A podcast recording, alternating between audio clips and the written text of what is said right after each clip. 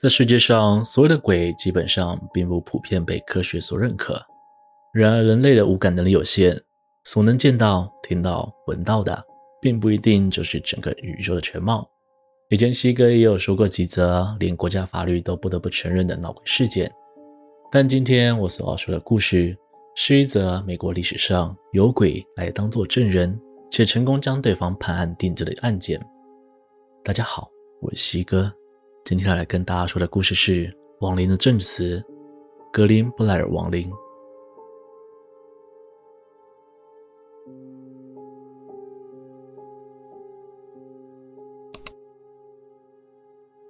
这个故事发生在美国西维吉尼亚州一个名叫格林布莱尔县的小镇。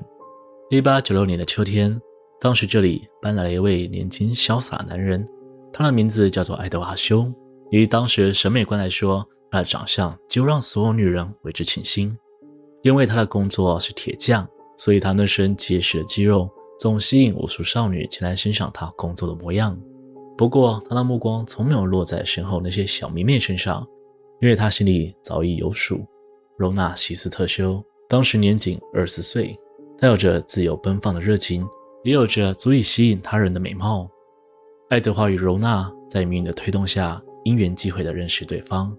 虽然年纪相差十岁左右，但两人像磁铁一般，立刻就被对方的魅力所深深吸引。经过一阵热烈追求之后，他们两人很快就走在了一起，并于十一月在镇上的教堂中完成婚礼。但是他们俩的婚姻并不被看好，柔娜的家人在此之前都不太劝阻柔娜，希望她不要这么轻率就嫁给对方。毕竟爱德华此前并不住在小镇上，他是今年才搬过来的。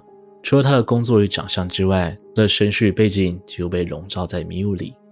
可是柔娜是个十分有自主个性且叛逆的少女，她全然不顾长辈们的反对，毅然决然和自己爱人爱德华同居。这对新婚夫妻过上了一段幸福的时光，但或许柔娜家人是对的，厄运很快就降临到他们的身上。约莫三个月后，柔娜突然生了一场大病，长达好几个礼拜都只能躺在床上。爱德华为了妻子，请了一位乔治·科纳普医生，定期来到他们家中为柔娜诊断并开药，还付钱雇了一位十一岁名叫安迪的小男孩，在爱德华不在家时，为柔娜提供一些简单的帮助。一月二十三号，爱德华出门前往铁匠铺工作。路过安迪家时，他前去拜托安迪，请他一如既往的帮忙照看柔娜。但好巧不巧，安迪今天已经接了其他人的委托。对此，爱德华似乎展现一丝不耐。他嘴上虽然依旧是请求的态度，但安迪看得出对方的情绪似乎越来越不耐烦。因此，他只好勉为其难的答应对方，等等会先去看一下柔娜。根据安迪事后的回忆，他记得那天来到爱德华与柔娜家时，空气中弥漫着一股异常的气味，让他浑身不舒服。而当他走上台阶时，一眼就看到了地板上的血迹，这同样让他感到十分害怕。但安迪依旧鼓起勇气敲响了门板，但除了寂静之外，没有任何人回应他的动作。敲了好一会儿。还是没有任何回应。安迪也想尽快离开这个诡异的地方，但当他准备离去时，房门却发出一声嘎吱的声音，自行打开了。安迪顿时感到诧异，也看到了血迹在房里继续延伸。虽然心脏正紧张的狂跳，不过他还是抵不过好奇心，蹑手蹑脚地走进屋里，打算探查一下情况。可就在他踏进房门时，一阵微弱的啜泣声从厨房传来，而地板上的血迹也一路延伸到厨房。安迪慢慢走到厨房门前，同样敲了敲紧闭的门板。那个罗娜女士，你在里面吗？当他开口询问之时，错起身立刻停止，周遭又陷入了一片安静。安迪紧张地握着门把手。试探性的转了一下，没锁。于是他大着胆子推开门板，走进厨房内，却在那瞬间看到了骇人的一幕：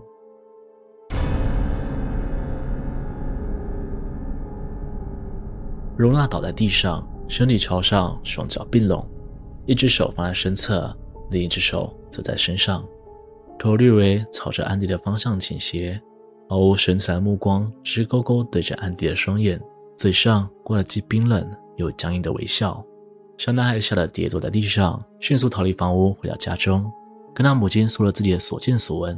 很快的，柔娜死在家中的消息迅速传开，当中自然也包括了爱德华。爱德华与乔治医生立刻赶到。当爱德华看到妻子遗体时，立刻跪倒在地上痛哭，一手抱着肩膀，一手搂着头部，请求柔娜重新回到他的身边。当医生要上前检查情况时，爱德华却抱起了妻子，不顾他人的意见，直直走回两人的卧室，并锁上了房门。过了好一会儿，才重新打开房门。这时，柔娜已经被爱德华换上了出殡用的衣服。不过，值得注意的是，柔娜的丧服是高领的，脖子还用一条类似围巾的布料包住。当下虽然没有人注意到，但开始检查死因的乔治医生却发现柔娜的脖子有条不明显的伤痕，但最终还是给予了死亡证明书，死因为心脏病突发。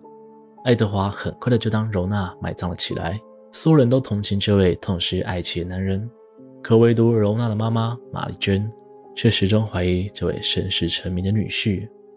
除了谜一般的背景，更令人怀疑的是，从遗体整理到埋葬，爱德华始终待在女儿的遗体身边，不仅不让任何人靠近，甚至连自己这位母亲都没有办法近距离送女儿最后一程，只能看爱德华抱着女儿的遗体痛哭，以及那一片对爱德华痴心忠贞的赞美。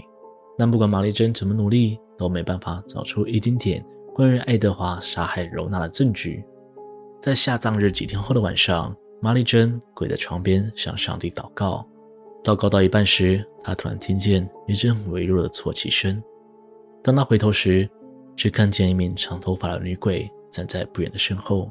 玛丽珍吓傻了，但她发现这名女鬼不仅没有伤害她，声音听起来还很像自己的女儿。于是他开口轻声呼喊着柔娜的名字。而那女鬼听到后，便立刻消失得无影无踪，只留下玛丽珍不停的呼喊声。柔娜的鬼魂开始每晚都进来玛丽珍的房间，并开口拼凑出自己死亡的真相。他说，爱德华其实是个脾气暴躁的男子，常常因为一点小事情而对柔娜破口大骂，甚至动手动脚。那天他做了一件小错事，却被无法控制情绪的爱德华狠狠压倒在地上。在剧烈的压力下，柔娜的脖子应声而断，就这样痛苦的死去。而她现在则一个人独自飘荡在阴间，好冷，好难受。玛丽珍在第五天立刻将这件事情告知了当地的检察官。虽然检察官对柔娜鬼魂的事情嗤之以鼻，但他依然伙同了乔治医生，要对柔娜的遗体进行死因复查。而复查的结果出乎检察官的意料之外。乔治医生发现，柔娜的脖子有被扭断的迹象，甚至连气管都因剧力而压得粉碎。检察官立刻以一级谋杀的罪名起诉爱德华，但爱德华自始至终都宣称自己是无辜的。当时分成了两派，一派是深信柔娜是被掐死的亲友派，以及信任爱德华为人的朋友派。事实上，确实也没有什么证据能证明柔娜是被爱德华掐死的。毕竟验出来的结果仅仅是柔娜死于脖子断裂。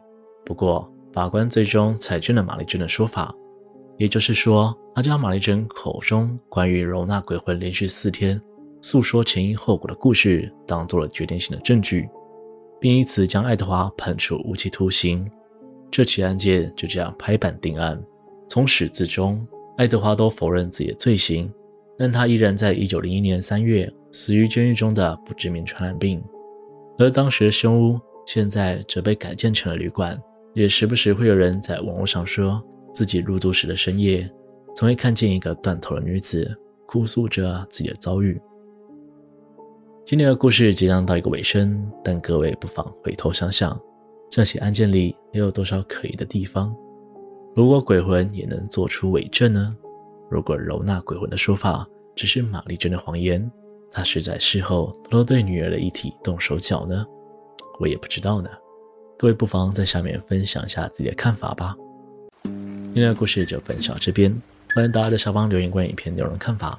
喜欢的人也可以投超级感谢，那对我来说会是很大的鼓励哦。如果喜欢我的频道，请别忘了帮我订阅、按赞、分享，并且开启小铃铛，才不会错过最新的一片哦。我是西哥，我们下次见。